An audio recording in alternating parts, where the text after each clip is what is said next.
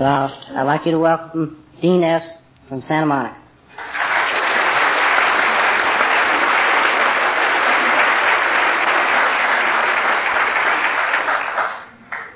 Hi, my name is Dean. I'm a very grateful alcoholic.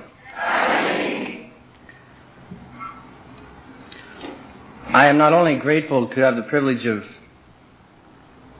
participating in this conference, but I am grateful to have been invited to this conference. This is the end of a three week vacation for me. Uh, the first two weeks were spent in Belgium making an amend from my eight step list.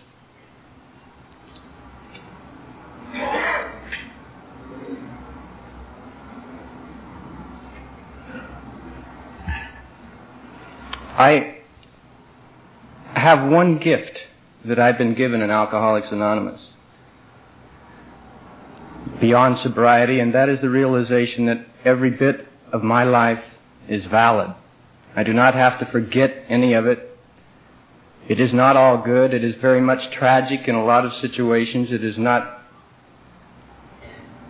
the brightest thing in the world to, for me to talk about. But it is all a gift. I am grateful because I am an alcoholic, because everything that has happened to me has brought me where I am today. And I have come to a place in Alcoholics Anonymous in my sober life that I would not trade with any other man on the face of this earth. And there is only one way that I know that it could have happened to me, and that is that encompasses all of the things that have happened to me in my life. The things that I went through in my active alcoholism and the things that I have found here in Alcoholics Anonymous.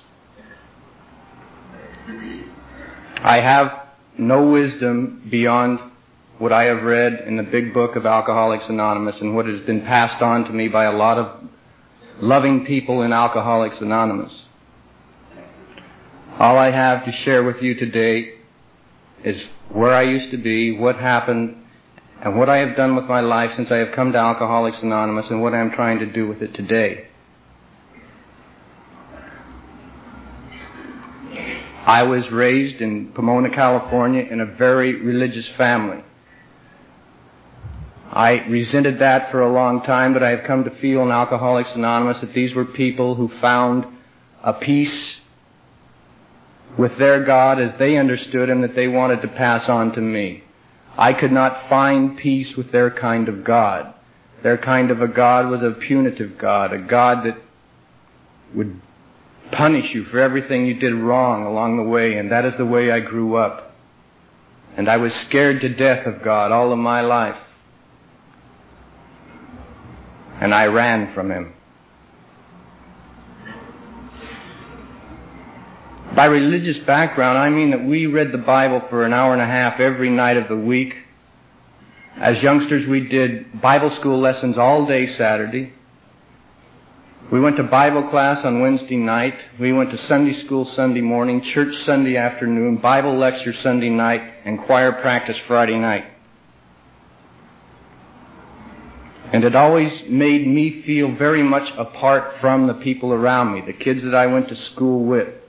We weren't allowed to do the kind of things they were allowed to do go to school dances, play cards, go to movies. Those were all things forbidden in our family. I am not sure, looking back, that that was any contributing factor to my alcoholism at all. I am not sure that I wouldn't have felt apart from without that situation in my life. I think I probably would have. I suppose there are some people who go through social drinking stages and end up in Alcoholics Anonymous proclaiming that they are alcoholic and have passed that magic line.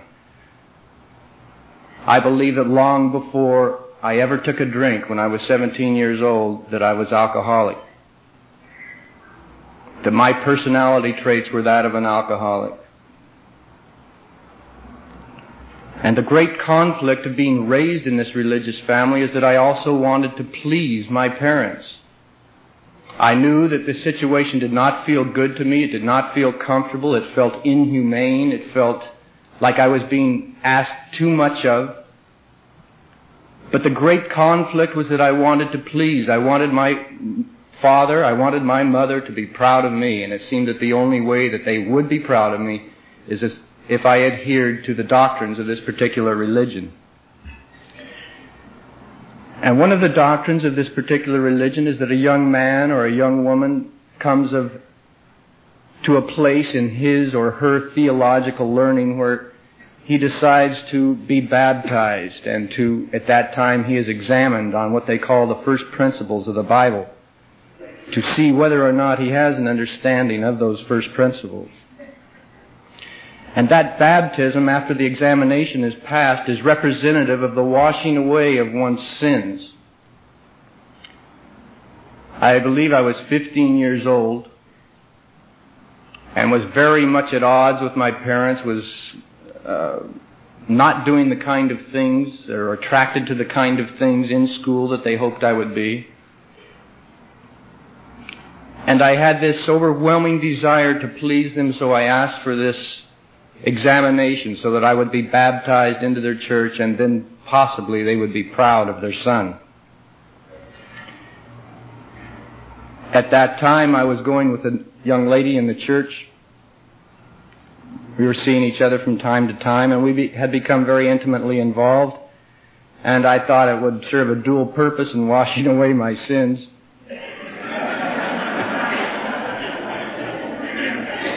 So I asked for this baptismal examination, and so did she. And we were both baptized one Sunday afternoon in Pomona, California. And that night, we both rode with my father to a radio station while he delivered a sermon over the radio that Sunday night. And we sat out in the car listening to the sermon. And our sinning began all over again. And I felt several guilts over that. I felt, I felt guilty for what I was doing. But mostly I felt guilty that I was doing it during a sermon.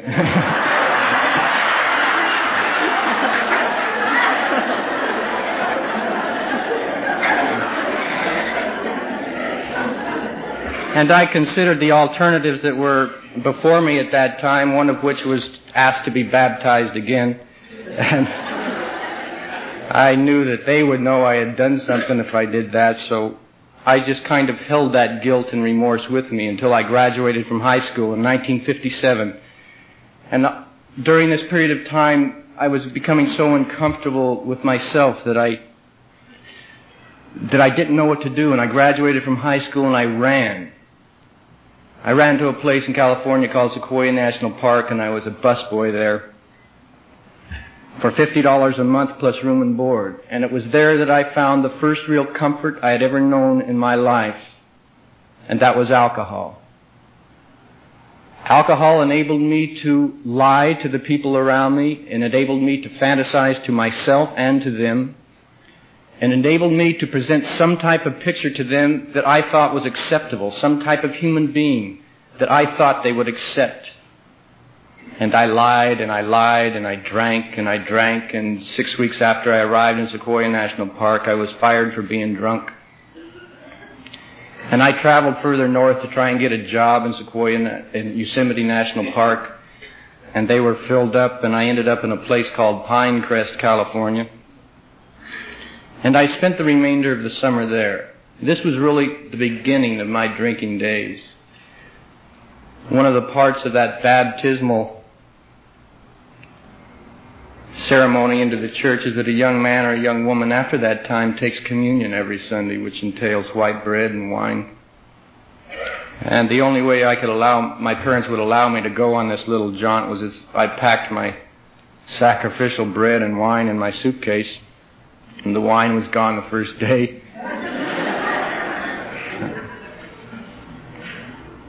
and I felt always, always guilty. Always guilty.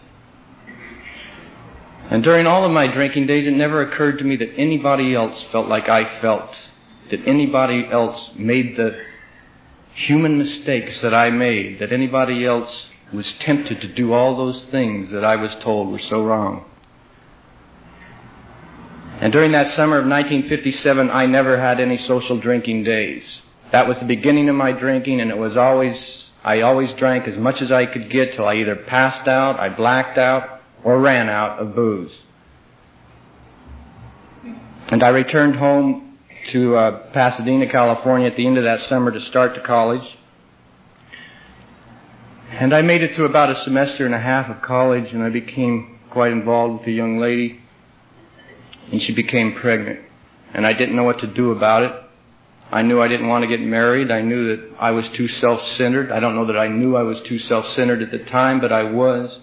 I was too self-centered to concern myself over the problems of any other human being. I was having a hard enough time dealing with myself. And I saw an ad in the paper for girls in trouble, and I went down to talk to this people and finally convinced the girl to go with me. And we were told that we should probably go ahead and have this child and give it up for adoption. And at some later date, we felt that we really wanted to be married and were in love, that we could go ahead and get married with a clear conscience that we'd given this child a decent start in life. And that is what we did. And after the child was given up for adoption, I felt a great deal of guilt, and so did she. And it occurred to me that the only way I could rectify that particular guilt was to ask her if she would marry me, to do what all the people around me were telling me was the right thing to do by the girl. And so I did. I asked her if she would marry me, and she said she would, and we got married, and we both began to drink very heavily, and we began to reminisce about the child that was given up for adoption, and it got worse and worse and worse. And she became pregnant again. And we had a, little boy, and later he died. And I thought, that's the kind of God that, that I've been raised to believe in. That's, that's that's what I get. I didn't do the right thing by that girl, and now we had a son, and he's dead. And in some ways, I even felt relief over that situation. I knew that the marriage was no good. And it was shortly after that that we brought the marriage to an end through divorce. We tried to put it together after the funeral for a couple of months, and it just didn't work. And shortly after the divorce, July 4th, 1961, I went with a friend of mine to Las Vegas, Nevada to celebrate my divorce. And I began drinking my favorite drink at that time, which was scotch and milk. It was about 10 o'clock at night when we arrived in Las Vegas. 8 o'clock in the morning, July 5th, 1961, I fell off the roof of the Tropicana Hotel. I don't remember getting up on the roof. I don't remember what people later told me was a long, fast run up those uh, four flights of stairs, out onto the roof and over the top. I don't remember anything. I don't remember the fall. I don't remember hitting the ground. I don't remember the ambulance ride.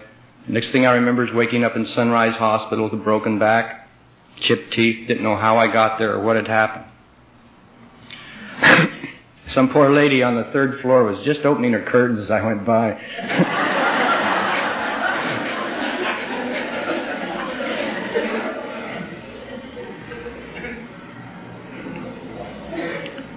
I suppose to any normal person that would have been some kind of uh, hint.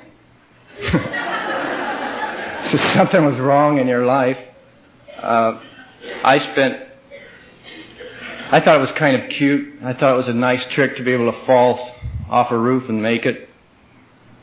And the very bartender that had served me the scotch and milk the night before was in my hospital room two days later with six packs of Coors and miniatures of Cutty Sark, and I was right back in the same road again, totally unaware of the fact that just maybe I had an alcoholic problem. I got out of the hospital six weeks after a back brace came in from the East Coast, and I was that day back at the same hotel, sitting at the same 21 table, drinking the same drink, ready to do it all over again. And four days later, I had to return to Pasadena, California to face a warrant that was out for my arrest for driving on a suspended license. I didn't think it was a serious offense, and I thought it would be some type of fine, but they sent me to LA County Jail for 30 days in my back brace, and they sent me up on the 13th floor to the hospital wing, which was a big ward for anybody that had any kind of medical problem. And the first two or three days, I was very uncomfortable in Los Angeles County Jail, and then I began to like it there. I began to like it there very much. I identified with those kind of people. I understood their language. I understood getting in trouble. I understood not being so damn good or not having to live up to something that somebody else had in mind for me. And I began to talk to a fellow there that I found quite interesting. And we used to sit up at night telling each other lies and stories, and he used to tell me about all the capers that he had pulled and all the, the bookie that he ran for, and it just interested the hell out of me. I was just really taken up by it, and I, uh, I thought this was really fascinating. I hadn't run across anything so fascinating in a long, long time. The whole criminal element while I was there in Los Angeles County Jail was fascinating to me. Suddenly life wasn't such a bore. And I got out at the end of my 30 days, and this fellow got out a couple months later, and we began running with each other, and he was carrying a gun, and he would sometimes ask me to carry it for him. And he was making runs for his bookie. And I was trying to stay out of the picture as much as possible, and yet having this alternate attraction to what was going on, this alternate attraction to the excitement of crime. And he called me one Sunday night and asked me if he could spend the night at my place, and I said certainly, and he came over, and he asked me if I'd turn on the television, and we turned on the television, sat there, and pretty soon a news bulletin came on that announced that there had just been a $54,000 jewel robbery in Encino. And this man sat there casually watching it. And he got up and went out to his car and brought in three suitcases with $54,000 worth of jewelry. And, and we sat there in my living room taking all this jewelry out, my younger brother and I and this man, and looking at it and again, I felt the, the fascination of, of crime. Uh, there were times, there were very infrequent lucid times that I can remember feeling guilty about what I was doing with my life. But the alcohol enabled me to go on and to do those things. And we made several trips to Las Vegas to fence jewelry. And one night after a, or one day after a trip to Las Vegas, he was on his way to do some more business about this jewel robbery. We stopped in a bar in Los Angeles. And we came out of there and the place was swarming with plainclothesmen and cops and shotguns across the street. And a guy walked out in back of us and told us to put our hands in the sky and uh, they took me in didn't really know who I was or how I was involved in this robbery. They had the six guys that had participated in the robbery, and they really didn't know who I was, and I was scared to death. And they took me into West Valley Police Station, interrogated me for a long time. and they finally took me over to my house. During this night that this fellow brought this jewelry to my house, he and my younger brother went out to the streets of Pasadena to throw away the suitcases that this jewelry had come in. And while they were out, I went out in the kitchen, got a little paper bag, and stole some of the jewelry from him. and I took this jewelry in this little paper bag along with a gun that was stolen off of the job and stashed it out in my garage in a little corner of a wardrobe with no idea whatsoever what I was going to do with it, what I would ever do with it. It just made me feel more a part of, and I think that was the thing that all of my drinking days I longed for, is to feel a part of something. And in those lucid moments, I was aware of the fact that what I was a part of was not something that I wanted to be or some place that I wanted to be, but it was a part of something, which was a far cry from where I had been before, a part of nothing. At any rate, these policemen went over and uh, found this jewelry that I had stashed, and they prosecuted me for receiving stolen property. And I went back to Los Angeles County Jail, and they shipped me out to a farm for four months. And there I ran the boiler that cooked the garbage to feed the pigs. And I loved that job. It was, uh, it was my kind of job. And, uh, I got a lot of sunshine. We played football and basketball at night and worked out and ran and and uh, I saw pigs being born and I took care of them and it was I loved I again had that feeling that I didn't have to worry about what to do with my life. The responsibility of my life was taken care of. I knew exactly what I had to do every day that I got up from 5 o'clock the, in the morning to 10 o'clock at night. It was all mapped out for me. No problems, no worries. There were some very lonely moments in jail, but I was also very, very comfortable. I got out of Los Angeles County Jail and began the drinking again and got a job by a strange quirk of luck. I got a good job driving a truck.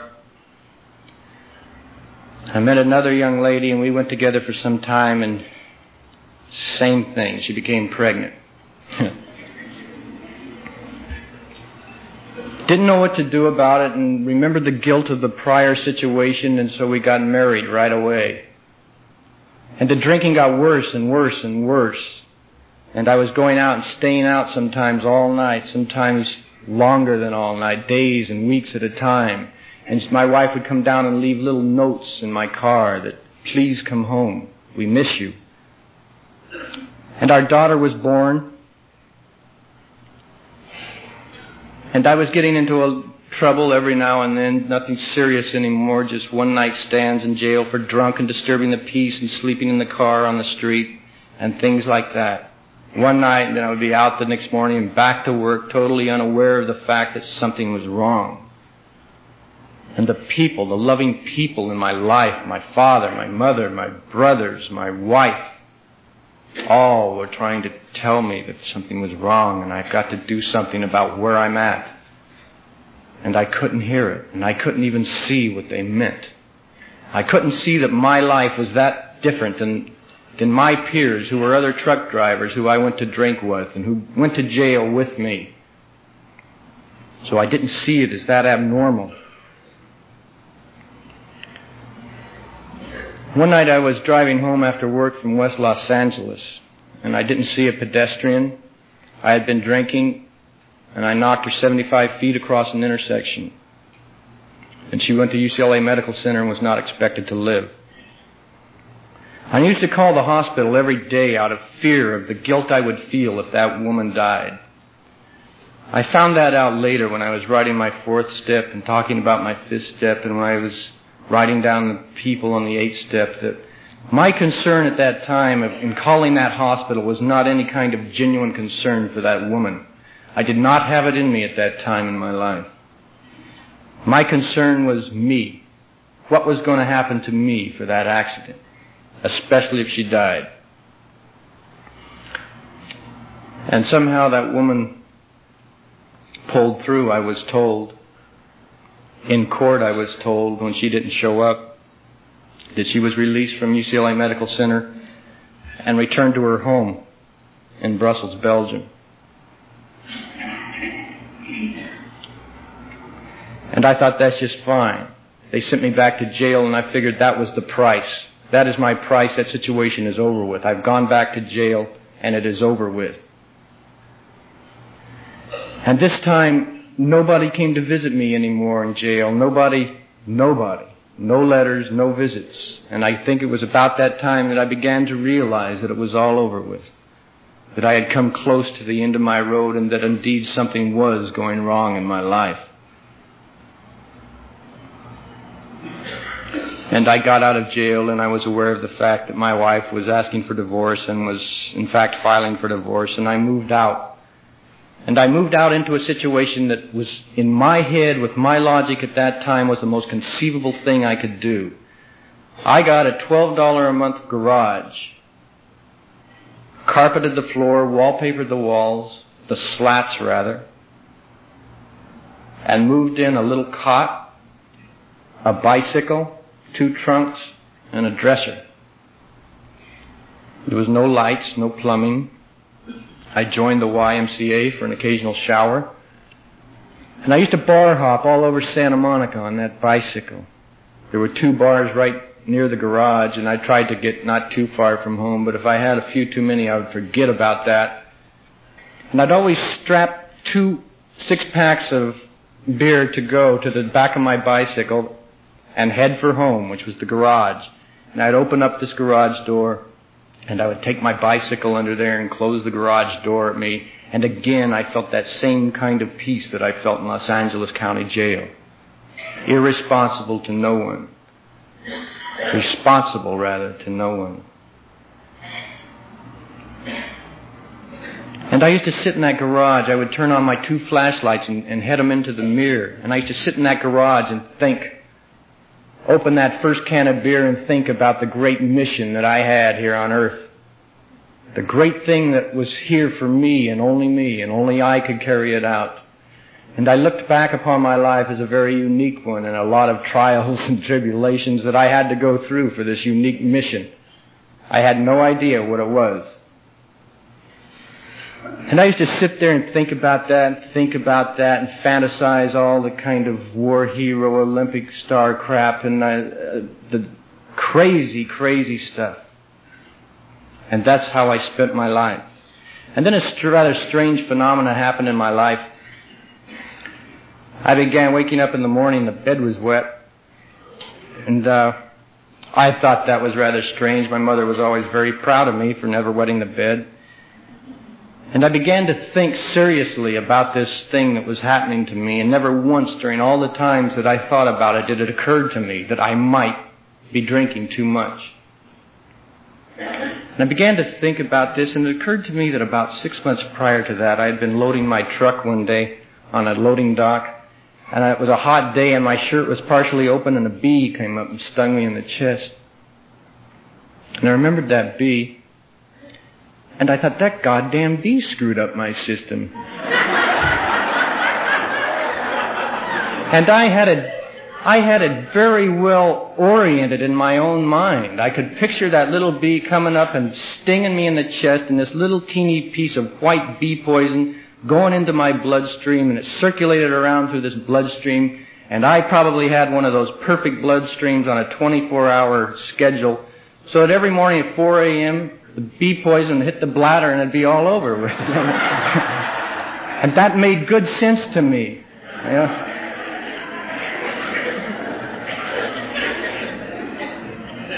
So I went to UCLA Medical Center to get it checked out. I didn't tell them what I thought was wrong. I knew that would sound strange to to people who really didn't have the kind of thinking I did, who weren't that in tune with their own bodies, and uh, they did a complete physical examination on me. They did electrocardiograms. They did urine specimens. I in one arm, and, and two hours later took blood out of the other arm to see how the blood filtered through the system, through the liver. And at the end of a day and a half of tests, the uh, intern came to me and said, "There's nothing wrong with you." He said, "We we have uh, can see that there's some hyperventilation, but we think that's probably due to something just uh, psychological that's going on in your life right now. But physically, you're in pretty good shape. They said if that thing concerns you, uh, the hyperventilation, we suggest you go down to the Neuropsychiatric Institute and talk to them. So I went down to the Neuropsychiatric Institute, which is kind of a, oh, maybe a half mile walk from the medical center. I went down there and talked to them, had an interview with them, and I was there for two years.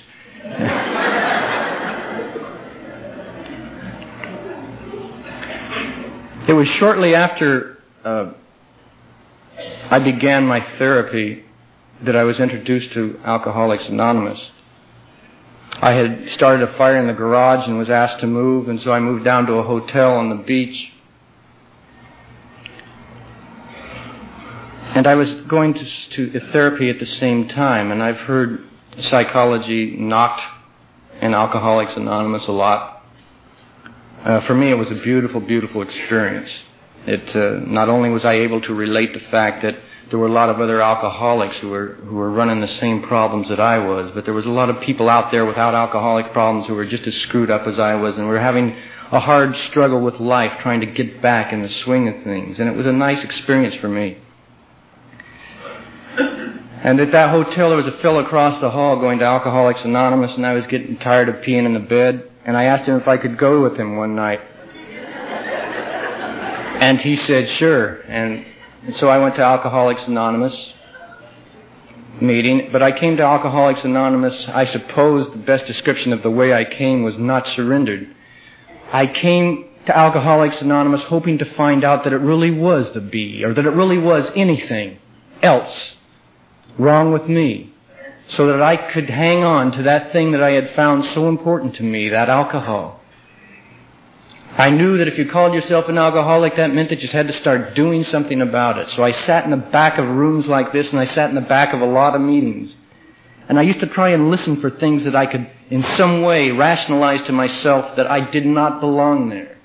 I tried to listen for all the wrong things, all the things that weren't me. And if I felt somehow subconsciously that if I could add up enough of them, that Alcoholics Anonymous was not for me, that I indeed was not an alcoholic. And that is the attitude I stayed around Alcoholics Anonymous with from, for about four and a half months, clean and sober and miserable. And alcohol presented itself to me and and I was off again, in and out of Alcoholics Anonymous. I got no more serious trouble after I came to Alcoholics Anonymous. I woke up in the morning with that kind of tongue that you have to go pour water on before it'll move, those kind of limbs that you can hit and not feel, that kind of misery that we all wake up in. But I was causing no one any more trouble because no one was any more involved in me, with me. And I was not getting in any more trouble. I was just sick.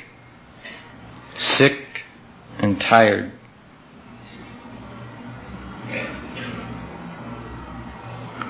And after an office party on December 23rd, 1967, I woke up in my bed. I walked downstairs to the bar on the first floor, and I ordered a beer, and I drank half of it, and I got up off the stool and walked outside and have not had a drink since. Came back to Alcoholics Anonymous, of course.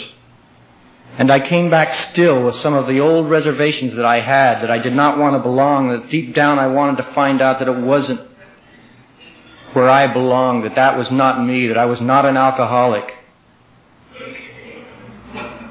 And I was very afraid of these people who seemed like they were attacking me every time I walked in the room. They were running up to me like and I thought that's pretty weird. Uh, that's certainly very foreign to my kind of living, and I don't understand all that hugging and kissing and all that stuff, and they don't even know me. What the what do they want from me? I knew that hustle game very well. And I kind of steered away from people in the beginning. And I started reading the big book of Alcoholics Anonymous. And I decided I was going to try and work these steps by myself. And I started on step one. And I got stopped on step one.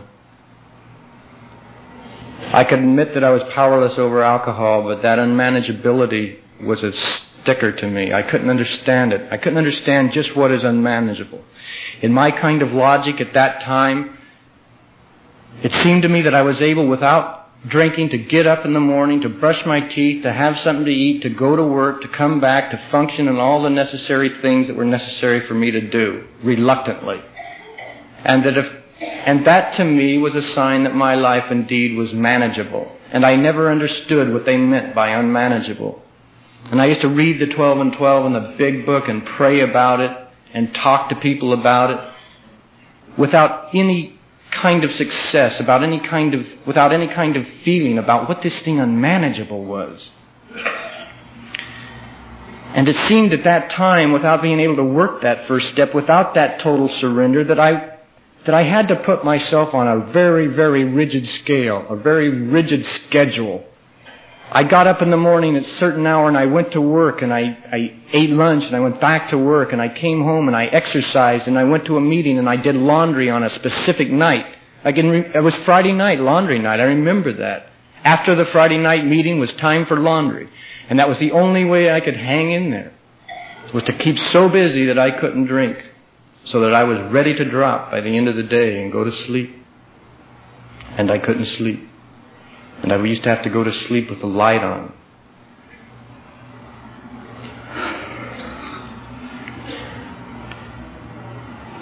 I remember a lady, on, I was secretary during that first year of a Friday night meeting, and a lady used to ask me to come over for coffee afterwards. She had a group of people from Alcoholics Anonymous, and I used I was dying inside to become a part of these people. To become a part of anything. And I used to always say, no, I gotta go home and do my laundry. If I didn't do my laundry, I didn't know when it would get done. And finally, a miracle happened to me after many prayers and after trying to work through this first step. I came home one night after work, jumped off the bus, had dinner, and came out of that restaurant, was going down to my hotel, and I had a splitting headache. And my plan for that night was to go out on that beach and work out and go to an AA meeting and then come home. And I came around the front of that hotel with that splitting headache and knew that there was no way that I was going to be able to work out on that beach. And I was scared to death because I knew that if that schedule got goofed up, that I was up a creek. And I ran into a little lost pup and I picked him up and I took him inside the hotel and the hotel clerk told me that they're just the owners of the dog, which was lost, had just been there and that they would be right back. They were out looking for the dog. So I laid down there on the couch, and that dog snuggled up under my arm, and I felt my eyes begin to water, and I fell asleep for a little bit. And pretty soon the guys came back, came back and got their dog. And they wanted to buy me a drink, and I said, no, thank you. And I headed over the elevator to start to go up to my room, and the desk clerk said to me, You can turn your badge over, Dean. You did your good deed for the day. And I thought about that, and I went up in the elevator, and as I was going up to my room, it occurred to me that I hadn't done a good deed for the day at all. But that I had, for the first time in my life that I could ever remember, done something simply because it came into my life to be done. And for no other reason. I didn't care whether I got anything back for it or not. It was there for me to do. It was a simple little task that anybody could have done. But it came to me to do, and I did it, and it was it. And I went up my room and I read the 12 and 12 and the big book some more and I began to think about that first step some more. And I realized that had my life gone on in the fashion that I would have directed it that night, which was to have dinner, go out and work out on the beach, go to an AA meeting, and then home and do whatever I had to do and go to bed, that I would have missed this simple little thing. This simple little thing that gave me more peace than I have ever known in my life. A simple, simple little thing. And that I would have missed it had I planned my life for me that night. And I began to realize what this thing unmanageable, unmanageable is. This beautiful thing that will lead me to places I never dreamed possible if I'll only let it. This thing that I choose to call God. And my life today is unmanageable and some beautiful, beautiful things are allowed to happen in my life because I am willing to accept that it is unmanageable. And I went on and I into Alcoholics Anonymous, and little by little I began to get acquainted with people in Alcoholics Anonymous and talk to them. And I went on did the second step, and the third step, and the fourth step. And I needed somebody to read that fourth step to, so I asked a man to be my sponsor, and he listened and he laughed. And it made me mad. It took a lot of work for me to write down all that crap, and he thought it was funny. And uh, I went on to work the rest of the steps in Alcoholics Anonymous 6, 7, 8. And I came up with a list of people I had hurt along the way. And there was one person on that list that scared the hell out of me. That was a woman I hit with my automobile some years earlier. And I wrote her down. And I steered away from it and I began to work on the people that were closer to me my parents, my brother, my ex wives. Uh, various people I'd stolen money from, various people that I had done wrong that I knew how to get hold of if I wanted to. And I cleared them all up, the ones that I could find, with beautiful, beautiful results. Friendships developing out of amends. And the day came when I knew somewhere down inside of me that I would have to do something about that woman. It scared the hell out of me. I didn't know what had happened to my little tiny savings account that I had acquired by then. I didn't know what would happen to. I didn't know what would happen. I had no idea what kind of condition she was in. And I got a copy of the police report and I wrote a letter to her in Brussels, Belgium. And the letter came back. And I wrote a letter to her employer, her last known employer, which was also in the police report, and that was not under, able to understand my, my English. And I got hold of the uh, uh, Belgian consulate in Los Angeles, and they told me I should write to the American embassy in Brussels, and I wrote to them. And they wrote me back, and they asked me why I needed to know this information, so that I had to write back to them a letter very much like the one I'd written to the woman in the first place, explaining what had happened in my life, what I was like now, and what I was trying to do with my life now. And they wrote back to me after that letter that they regretted to inform me that this woman died shortly after she returned home after the accident.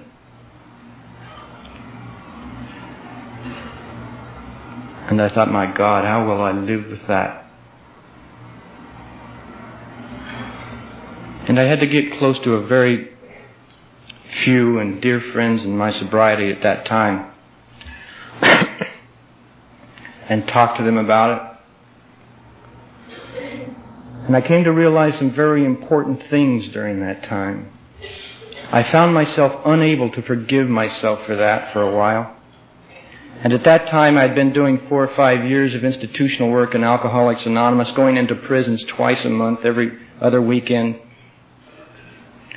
And I began to realize through the help of a lot of friends that if I was holding that reservation on myself, that I was drawing some kind of crazy line on what is forgivable and what is not forgivable, that I was in fact holding that same reservation with those inmates that I was going into every other week and talking the program of Alcoholics Anonymous, telling them that it was okay no matter where they had been, when deep down I didn't feel that it was okay no matter where you had been. And I came to realize during that period of time that I am capable under the right pressures, under the right circumstances of anything that any man anywhere hurts from or is locked up for. I'm capable of it. And it opened up a big, big new door for me. All of a sudden I felt right there in the, in the middle with everybody. I felt neither inferior nor superior, a place I had felt all my life, that crazy vacillation that we all know so well. Back and forth from inferiority to superiority and never ever arriving there just another human being. And for the first time in my life, I began to feel what it was to be just a human being, capable of all things, better than no man, and less than no man. And I went on, I was able to, to, to accept that as a thing that was indeed meant to be. And somehow I couldn't totally let go of the fact that had I done everything to, to make amends to the people that were hurt through that accident, but I had nowhere to turn, so I went to UCLA Medical Center and I got hold of a copy of the medical jacket. And I found three addresses in that medical jacket one was a sister in Canada, and the two others were two doctors that this woman was under care of, supposed to be under care of when she returned home to Brussels. And I wrote to the woman in Canada with my apologies and the story and told her my willingness to pay back anything that I could in regard to the financial end of it with full realization that there was nothing I could do to repay the loss of her sister. And the letter came back. And so I wrote two letters to each of the doctors, realizing that that was the last avenue and that I was going to have to let go of it and for, if that didn't work. That was in November, a year and a half ago. And in February, and so I did. I wrote another letter to this woman, and an answer came back in Dutch, and I had it translated. And this woman thanked me for my letter. She thanked me for healing a long time scar that she had never known quite how to rectify. And she said, no, that they were not out looking for any kind of fortune, that they did not want anything from me. They did not want any money. They did not want anything. They only wished me well. But they had some years prior to that tried to send me a Christmas card to let them know that, let me know that they were carrying no hard feelings, but that the letter had come back. They told me about their daughter. They told me about the death. They told me about the funeral. They told me everything. And they asked me if I would please write to them from time to time to let them know how I was doing and that it would mean a great deal to them. And I began to write, and they began to write back.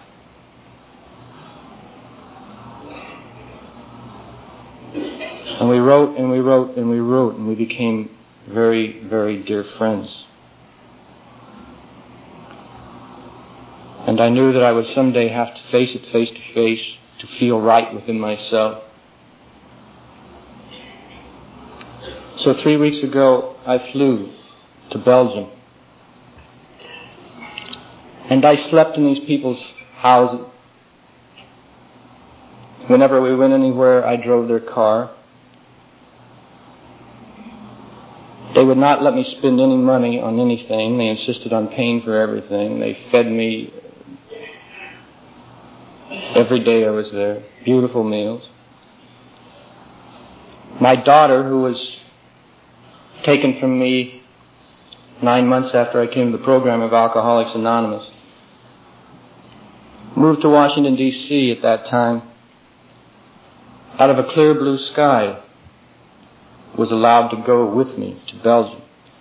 A little nine-year-old girl that knows all about me, that knows why I went to Belgium, who wrote me a letter and said, I'm afraid that they won't like me because of what you did to their sister, and somehow mustered up the courage to go anyway, and learned to love their daughter, the same age, and learned to speak a little Dutch.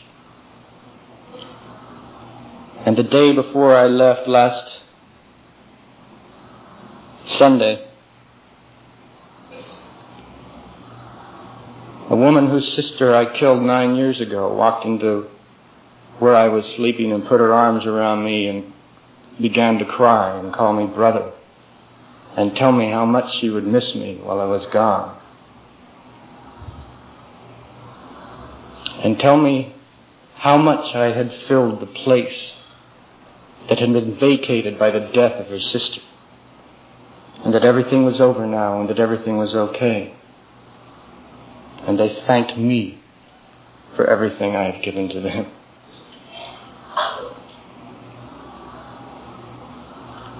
It's so hard for me in Alcoholics Anonymous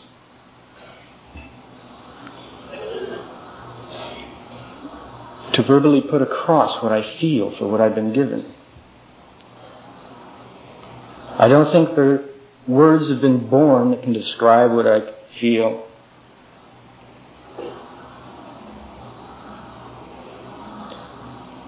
I am so aware of how far I have come through the love of God and through the love of the fellowship of Alcoholics Anonymous. I'm so grateful for all of it. I have no words of advice. I have no words of wisdom that has not already been imparted to you through the big book of Alcoholics Anonymous or the loving people of Alcoholics Anonymous. Except that there is a way of life here that has worked for me and that will work for anyone who wants it. And I love you all very much, and thank you for being here.